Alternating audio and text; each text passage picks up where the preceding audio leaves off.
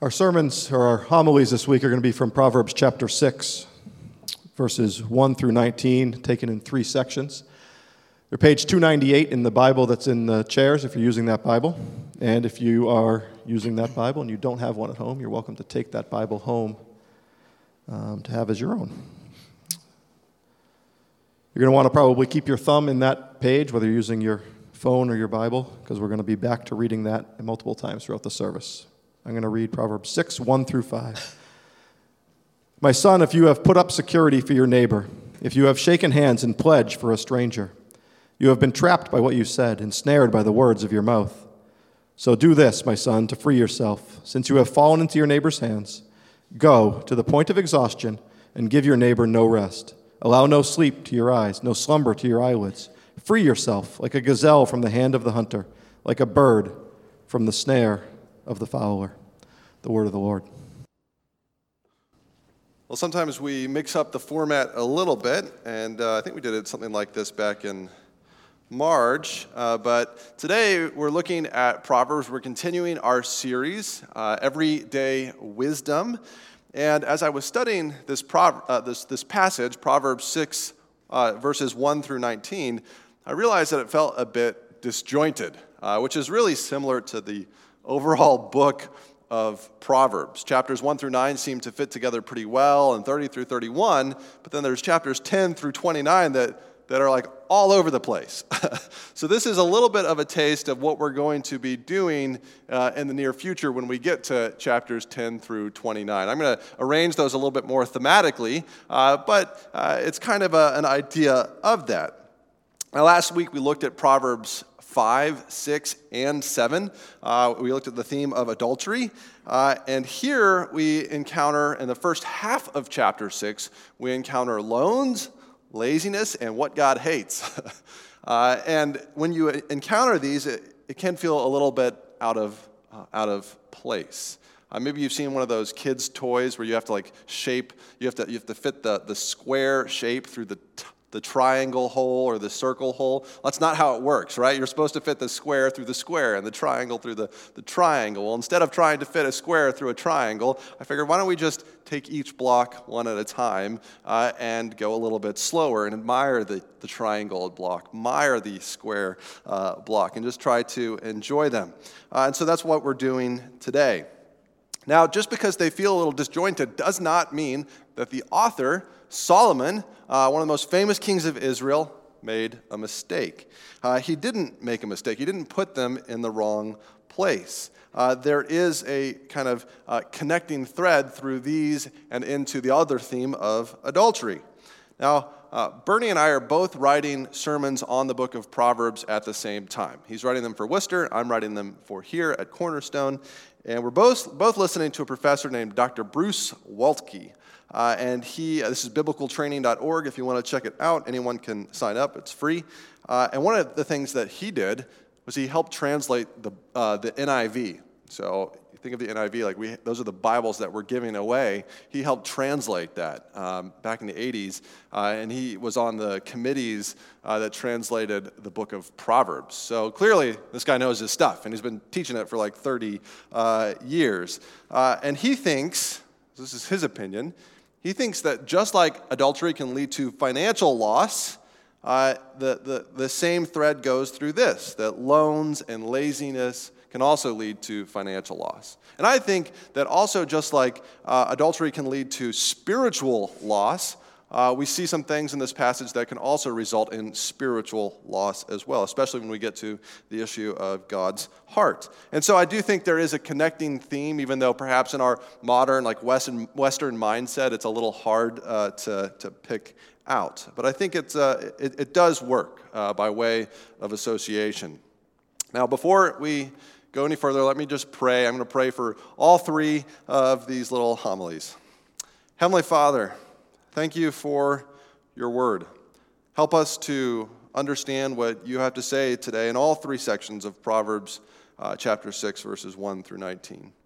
Uh, as we look at our first topic of loans, Father, would you uh, uh open our minds to it? Uh, it seems like there is something about them that can um, produced bondage and captivity, and we know that you are a God of freedom. So, would you set our hearts and minds free uh, so that whatever history that we have with things like debt, uh, that we could just focus on your word and hear from you about uh, this topic? Uh, we love you. Uh, would you grant us a greater love for you? In Jesus' name, amen. Now, our first three verses talk about obligation and risk. And they warn us, uh, uh, the first five verses, they warn us not to enable someone else's debt. So, this is like a very specific thing that it's talking about. So, I'm going to focus on this very specific thing. Loans themselves are a huge topic that I realized I could have spent a whole sermon or two sermons or three sermons on from the Bible, but we're going to kind of focus on this this one aspect of helping guarantee someone else's debt. So, verses 1 through 3, I'm going to read them again. Uh, My son, the father speaking to his son, if you have put up security for your neighbor, if you have shaken hands in pledge for a stranger, you have been trapped. You have been trapped by what you said, ensnared by the words of your mouth. So do this, my son, to free yourself, since you have fallen into your neighbor's hands. Go to the point of exhaustion and give your neighbor no rest. So the argument is pretty simple, right? If you have backed uh, or guaranteed someone else's debt, perhaps a friend, a neighbor, a stranger, a family member, get out. like, that's the kind of the message. Get out of that. As soon as you can, get out. So, backing a loan, maybe we don't all know what that means, but backing a loan means uh, making a pledge that if they don't repay their debt, that you're on the hook for it. That you, uh, that you will make the payments, or, or your property, or your house, or home, or car, or whatever, your asset will then uh, be liable, and that you might have to lose those things. Uh, and, and we do this in our culture, right? We have, a, we have a, a, culture that's built a lot on debt. And so sometimes we help each other take out loans or, or co sign on different things because, well, then it enables someone else to either get the home or the car or whatever that they are looking for.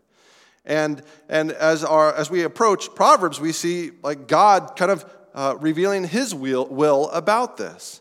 Uh, there are other ways too, like business opportunities right? Sometimes we uh, will put our, our own assets on the line for someone else's business, perhaps because we're going to make a little bit of a profit off of it. It's like a, an investment. If I invest my kind of my home or my property, then I'll get a little bit of cut, even though they have to go into debt.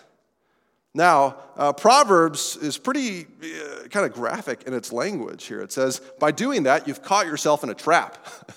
You're like an animal, its foot is caught in a trap and it's anxious and it's doing anything it can to get out of that trap. Solomon is saying, do the same thing. Get out of the trap. Get out of enabling someone else's debt. Get out of backing it because you're on the line. And so, outside of the obvious way of perhaps you losing a whole bunch of money, what are some of the reasons that we should think about getting out of uh, kind of guaranteeing someone else's debt? Well, number one is that your reputation is on the line. Notice the second half of verse 1. It says, If you have shaken hands in pledge for a stranger. So they shook hands for pretty much the same reason that we shake hands, right? To make a deal, to cut a deal, to, to make an agreement based on mutual understanding. Uh, I've sold a few things on uh, like Craigslist and Facebook Marketplace, and I find that people always want to like shake your hand either beforehand when they meet you or afterwards when kind of the deal is cut because there's like this, this mutual wanting to trust each other. I've had good experiences. I, I know there's some people that are nervous about uh, online selling, but I've had good experiences in that way. Now, how about co signing someone's loan? Uh, that might feel just like an act of paperwork, but really it is a handshake. It's putting your name, your reputation on the line. And if that person doesn't pay, well, then your reputation, your name are kind of on the outs. Dr. Waltke, uh, who I was listening to, one of his lectures, he told the story of co signing a loan for a young woman. I wasn't sure exactly the relationship, uh, but she wanted to purchase a car, and he signed for her, right? And she apparently did not know that once you purchase a car, you have to make car payments. and so it did not go well. and he said his credit score was ruined. Uh, and so uh, it had an impact on his financial reputation. I want to add that, remember, Proverbs are principles, and that there is perhaps a greater principle here at play in Proverbs than just uh, financial money management. I think there's a way of looking at this that has nothing to do with loans. That if you are putting your name or your reputation on the line for anyone, do so hesitantly. Do so thoughtfully and carefully. Like if you're vouching for someone and uh, a job, or you're supplying a reference for someone.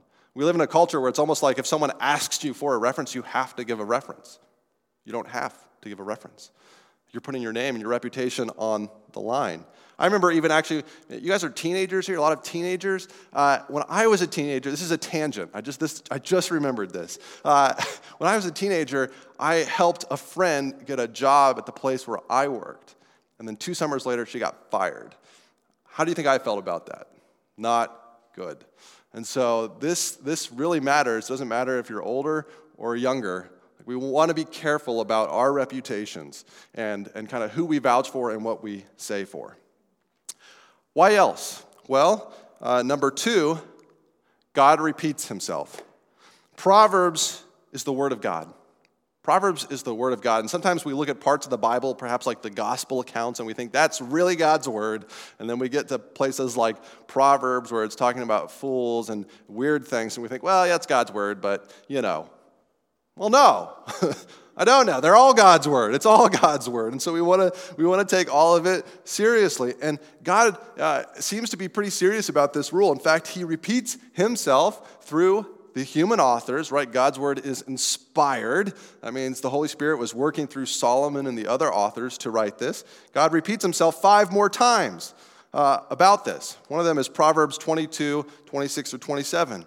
Do not be one who shakes hands in pledge or puts up security for debts. If you lack the means to pay, your very bed will be snatched from under you. So the reason here, God is serious, he repeats himself, but he, he said if you can't afford to lose your home or your bed or, or whatever it is that you're putting up, your, your money, then you shouldn't uh, be, be willing to put that on the line for someone else. Uh, and especially as we think about money and relationships, whether it's with neighbors or family or friends or coworkers or business opportunities, it just seems like money has a way of destroying relationships, right? When things go poorly, uh, and if someone can't pay, uh, you could lose that relationship uh, with a friend. And we don't want that. Right? We want to love uh, others, we want to love those around us, and we don't want money to become a stumbling block. And so God repeats himself. Number three, Proverbs are weighty principles. Now, I think it's good to point out that Proverbs are principles. They, I don't, I hesitate to say this, but I don't think they're absolutes. They are, they are principles. That means that although this is the standard, I think, especially as we think about ourselves, and I'm sure some of us have co signed and helped people get loans, I think that you can make a case for offering collateral for someone else's loans uh, in specific circumstances. Uh, after much prayer, much discernment. Uh, one author I read said that the only reason you would back a stranger's loan right? Because it's kind of weird. Why would you back a stranger's loan? Is if you were trying to make money off them, like if you were kind of gambling, if you were uh, doing an investment. And so uh, Proverbs then is specifically prohibiting like greedy investment based on debt. Uh, and uh, there's all sorts of things that we could keep going as we unpack that, but we're not going to tonight. Uh, and I think you can also say that, well, it does talk about neighbors and it does talk about strangers. It doesn't specifically address family members. And so perhaps there is a space in there as we consider those that are part of our family that, uh, that we can kind of help them. Um, but at the same time, say all those things, we also don't want to ignore Proverbs, right? I think sometimes we have a tendency that if, if, if if what we want to do doesn't line up with what God says to do, we just blow right past it. we don't want to do that with the book of Proverbs. And so, if you've already helped enable someone else's debt, maybe pray about. That can be your application for this week. Just pray over it. God, should I continue to do that? Should we continue to do that? Or should we try, like Proverbs, to go and get out of the snare? Uh, I don't think co signing is necessarily like a sin. I don't, I don't think Proverbs is going to that extent here. But I do think it's saying co signing is a matter of wisdom. And we need to pray about it and think about it and, and proceed with caution. So I hope no one walks out of here feeling condemned, but I hope we all walk out of here feeling challenged or like when these opportunities arise, that we'll come back to this passage and we'll really wrestle with it. Number four, I think this, this is uh, an encouragement. This is my, my last little one. God provides other ways that we can help those in need. Right? The whole idea, the whole reason we usually uh, get into these things, unless it's perhaps an investment, is to help someone, right? We want to help someone. We want to help someone get a home, get a car, uh, maybe start a business. Well, within Israel, so like within the covenant community, the people of God, uh, the people were allowed to give interest free loans. They could give interest free loans to each other. You could only charge loans uh, charge interest on loans to foreigners, to those outside the covenant community, so not to each other. So I think there's a principle there as we think about ourselves as a church community, as we think about our, our families and those we love, that perhaps we can give a loan, an interest free loan. In the New Testament, Jesus actually says to lend to anyone who wants to borrow from you, even your enemies. Hmm. But then again, you should only loan your money if you can afford to lose your money. Another option God provides is to simply give your money, to simply give your money as a gift to those in need.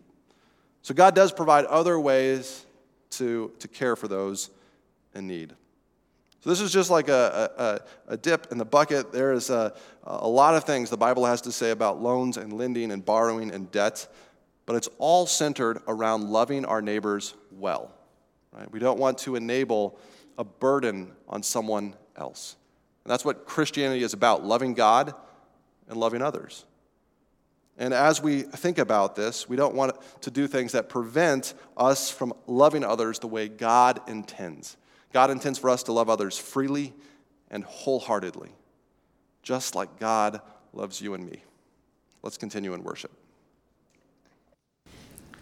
continue in Proverbs 6 6 to 11.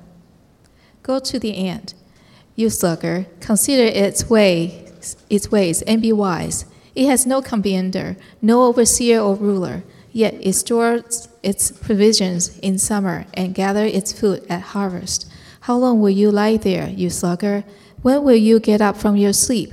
A little sleep, a little slumber, a little folding hand, a little folding of the hands to rest and poverty will come on you like a thief, and scarcity like an armed man. The word of the Lord. So, Proverbs isn't always a cheery book, uh, but we're going to continue by talking about laziness or uh, kind of a work ethic. Now, this is kind of the continuation of the same theme, right, of things that can lead to financial ruin, adultery, uh, uh debt, and now uh, laziness uh, can certainly lead to financial ruin. Now, one of the things Solomon likes to do as he writes and crafts uh, some of the wisdom that we encounter in the book of Proverbs is he likes to look at nature. Likes to look out into the world, and maybe we've all done this, where you look out and you notice things that teach you a little lesson, that teach you about how things uh, work. And he looks uh, at a, uh, an ant. And he says, you know, be like the hard-working ants. He tells this to the sluggard, someone who is lazy like a slug. Now, uh, to be fair, I don't know if uh, slugs are lazy, uh, but right, they're slow, uh, they're slimy, uh, things that I would perhaps associate with laziness. Um, but uh, ants are kind of where it's at in Solomon's world. Um, I actually think ants can be a little bit of a nuisance, right? Like, you don't want ants in your house. We had an ant problem earlier this spring, and we had to have uh, a guy come in and spray not once, but twice to kind of take care of the ants that were uh, running around our house. But actually, ants are pretty amazing creatures. God made ants, and they, they can teach us something about God and his character.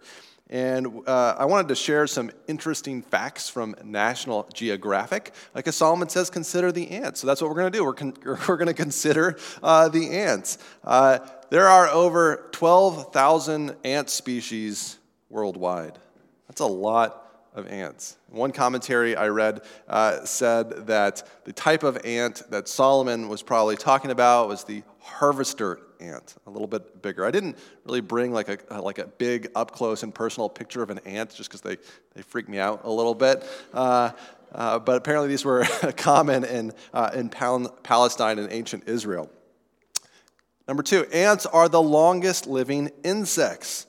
Uh, apparently, the queen ant of one particular type of ant, one, uh, one particular species, can live up to 30 years.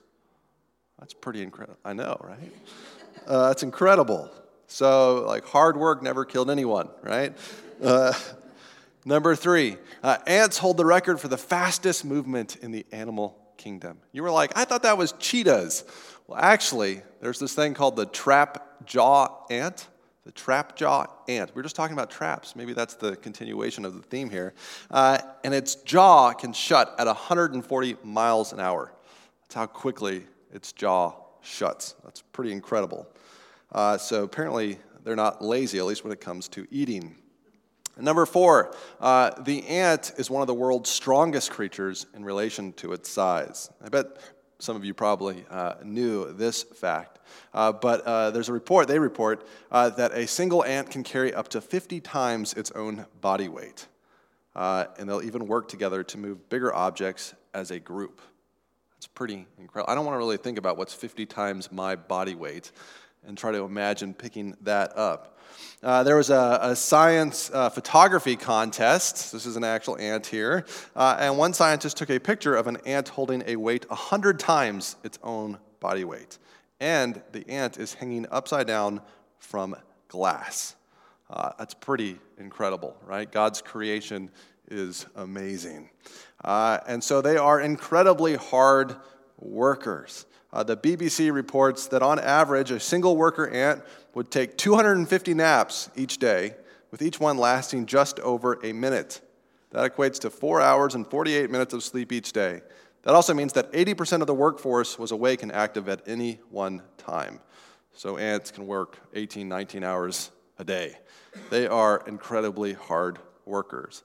Now, I don't think Solomon subscribed to National Geographic, uh, so he probably didn't have a list of these facts. But he could just use his eyes and he could look around and, and see the ants scurrying around his temple. And instead of calling pest control, he could praise God and say, Wow, look at these ants. They're, they're hard at work. They're picking up crumbs. They're picking up food. They're picking up leaves. They're taking them. They're providing uh, for their ant colonies. Uh, and so I think Solomon's uh, message, his little lesson, is pretty, pretty simple. If you're a slug, be an ant. if you're a slug, be an ant. I like that. Uh, don't sleep your life away. You know, as we look down at these verses, he says, Consider the ant. See how it stores up uh, its provision in summer and gathers food at harvest. Um, maybe you've heard of um, one of Aesop's fables. I didn't think I was going to mention this, but I am. Uh, the, the, grasshopper and the ant, right? Have you heard of that? And where the, the, the ants encounter this grasshopper that it's near wintertime, and the grasshopper's looking sad and forlorn, and they're like, What's up? Like, don't you have food for winter? And the grasshopper says, No, I was playing my, my violin during the summer. Uh, can you give me some of your food? And of course, the ants are like, No. we're gonna, we, we, we worked hard during the summer. And so it's kind of a lesson uh, that uh, even our culture, right? Even, uh, even old kind of lessons, old little wisdom parables, notice the hardworking nature of the ant. Solomon says, look at the ant, be diligent, right? So there's also this, there's this prohibition, don't be like the ant, there's also a, a call, a positive call. Uh, a, a don't be like the slug, do be like the ant. Be diligent, don't waste your life, work hard. In our culture, we're so busy all the time, right? It's, it's almost hard to imagine being lazy. But there are ways to kind of uh, entertain our life away. You can, of course, do this with uh, like the obvious things like Netflix or YouTube or social media. You can spend hours on that. And sometimes that can be a fun thing to do to like check in on people, or you can enjoy a good uh, TV uh, show or movie. But it can also lead to just this is what I do every night. And pretty soon I'm, I'm wasting my life away, spending hours and hours doing that. Uh, and so we don't want to do that. We want to work hard. Um, and in the New Testament, the Apostle Paul actually talks about the importance of work several times. 1 Thessalonians 4:11 says, "Make it your ambition to lead a quiet life. You should mind your own business and work with your hands just as we told you." And apparently the Thessalonians had some struggles with their work ethic because in 2 Thessalonians, Paul expands on this topic even more. I guess they didn't get it the first time around. For even when we were with you, we gave you this rule the one who is unwilling to work shall not eat. We hear that some among you are idle and disruptive. They are not busy, they are busybodies. Such people we command and urge in the Lord Jesus Christ to settle down and earn the food they eat. And as for you, brothers and sisters, never tire of doing what is good. I think there's a real interesting line there. Never tire of doing what is good. There's a connection between goodness and work, that work is good. And so when we refuse to work and we say, no, I, I, I don't want to do that, then we're actually refusing to do good. And we want to do good. And like that, as we go about our jobs, as we go about uh, whatever God has called us to, and this doesn't mean that everyone's going to have a paying job, right? Like your kind of work uh, may be completely different than this person's kind of work. But doing what God has called you uh, to do can be a good thing, using your talents and your gifts and your abilities to glory uh, and honor God. Now, this is not saying that it's never appropriate to take a break, that we have to be working all the time. So we call that workaholics. God gave us a day of Sabbath rest before the fall. Uh, in Genesis, the beginning of Genesis chapter 2, God set aside the seventh day for a day of rest. He gave us six days to work and a day to rest. And this is before sin entered into the world. This means that rest is good and work is good. Both are good. And we have time for each. We have six days for work, we have a day of rest, according to the biblical pattern.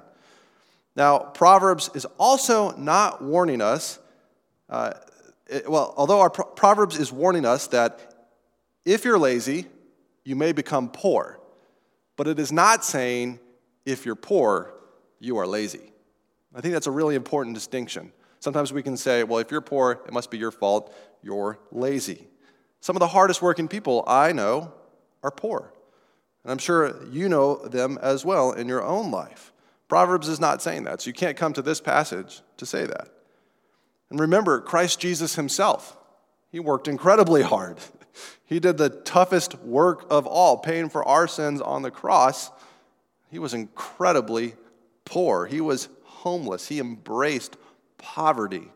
2 Corinthians 8 9 says, For you know the grace of our Lord Jesus Christ, that though he was rich, yet for your sake he became poor, so that you through his poverty might become rich. Rich in the love of God, rich in the grace of Christ Jesus. Jesus did do that hardest work of all. By his labors on the cross, we are healed. We are healed of our sin.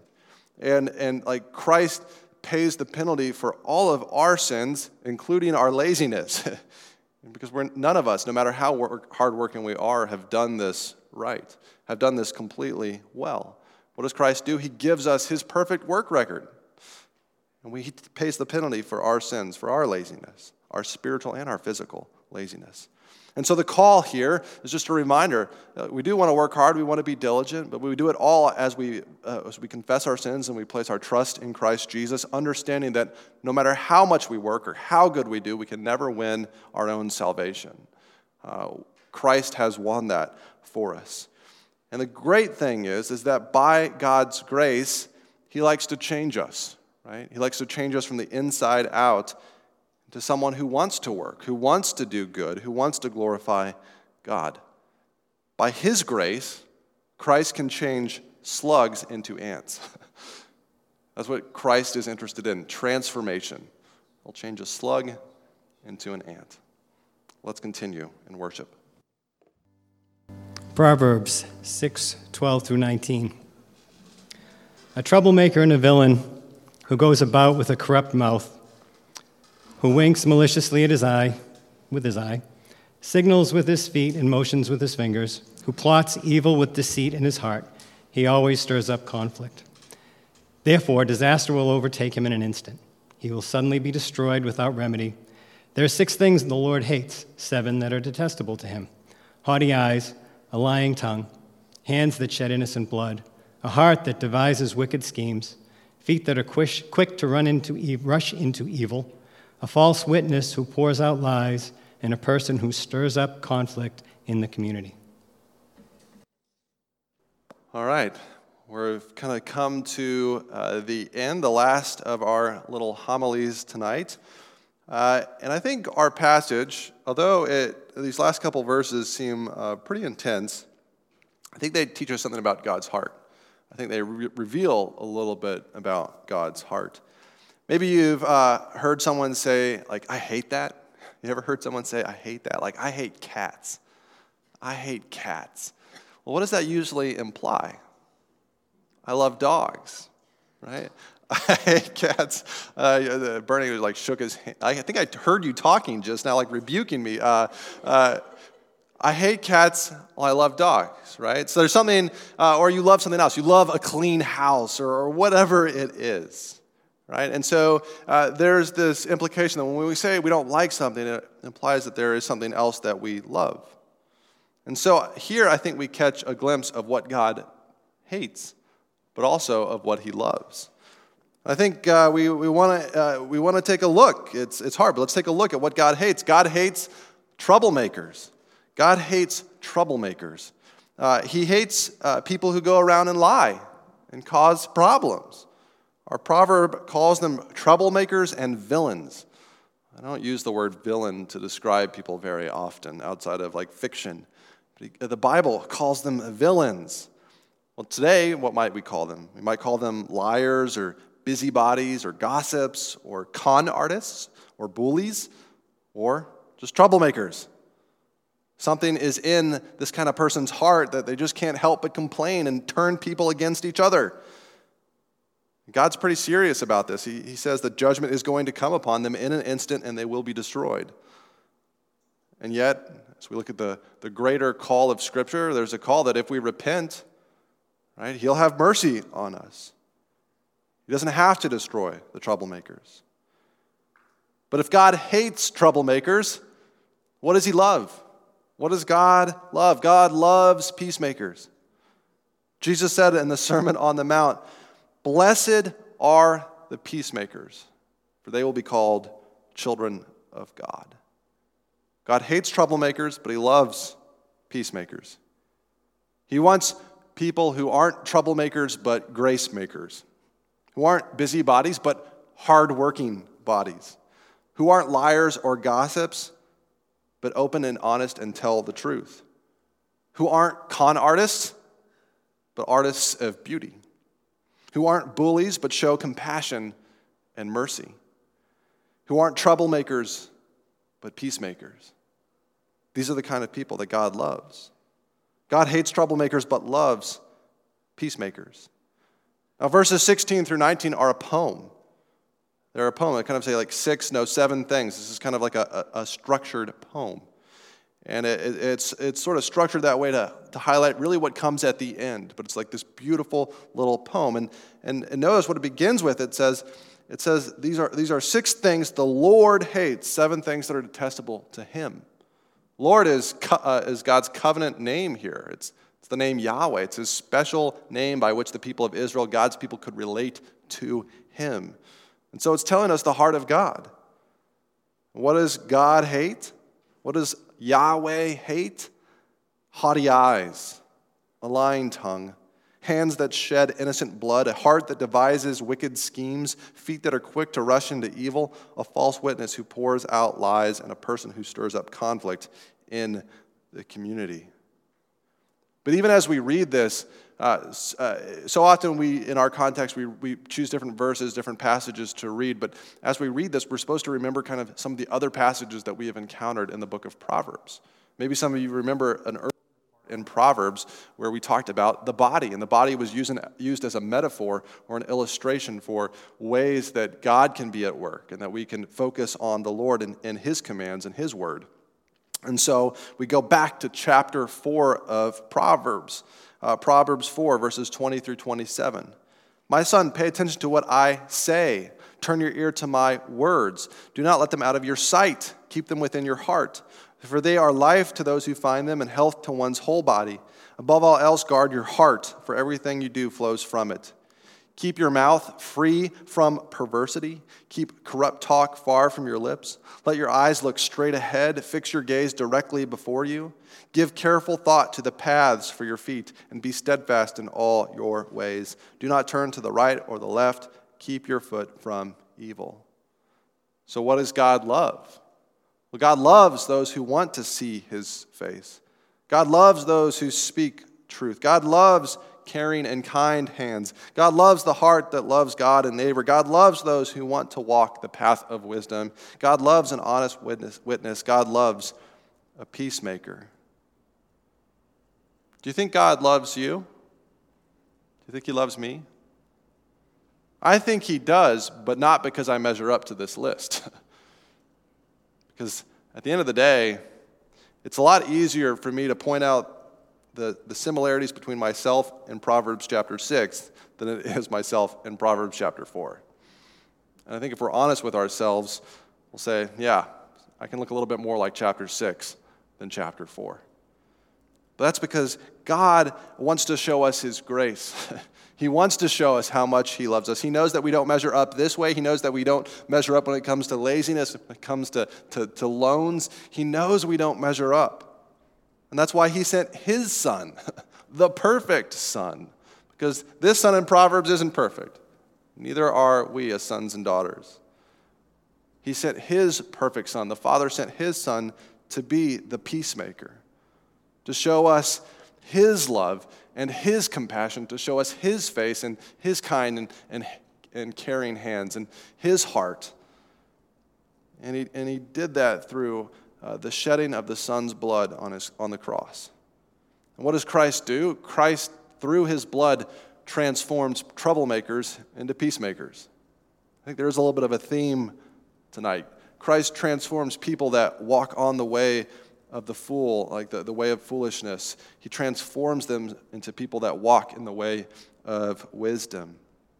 The gospel is the, tr- is, uh, the good news, the gospel is that troublemakers like you and me, can have a relationship with God because He has won peace with us through His Son, Jesus. Jesus is the great peacemaker. And He invites us, just like we were invited to the table tonight by Bernie, He invites us to come and repent and believe in Him and by His grace be transformed from troublemakers into peacemakers. And it doesn't happen overnight happens over the course of a lifetime. Christ transforms troublemakers into peacemakers. Let me pray. Heavenly Father, thank you for your word. Thank you for Proverbs. It can feel a little disjointed, but you know exactly what we need to hear. So I pray that something will resonate with each one of us tonight from your word, that you will speak to each one of us. Uh, and they will take it home and, and, and first start with a greater love for you and then see how we might need to apply it to our lives. Lord, uh, would you bless this church body, bless my church family? Uh, would you bless this offering? Uh, in Jesus' name, amen.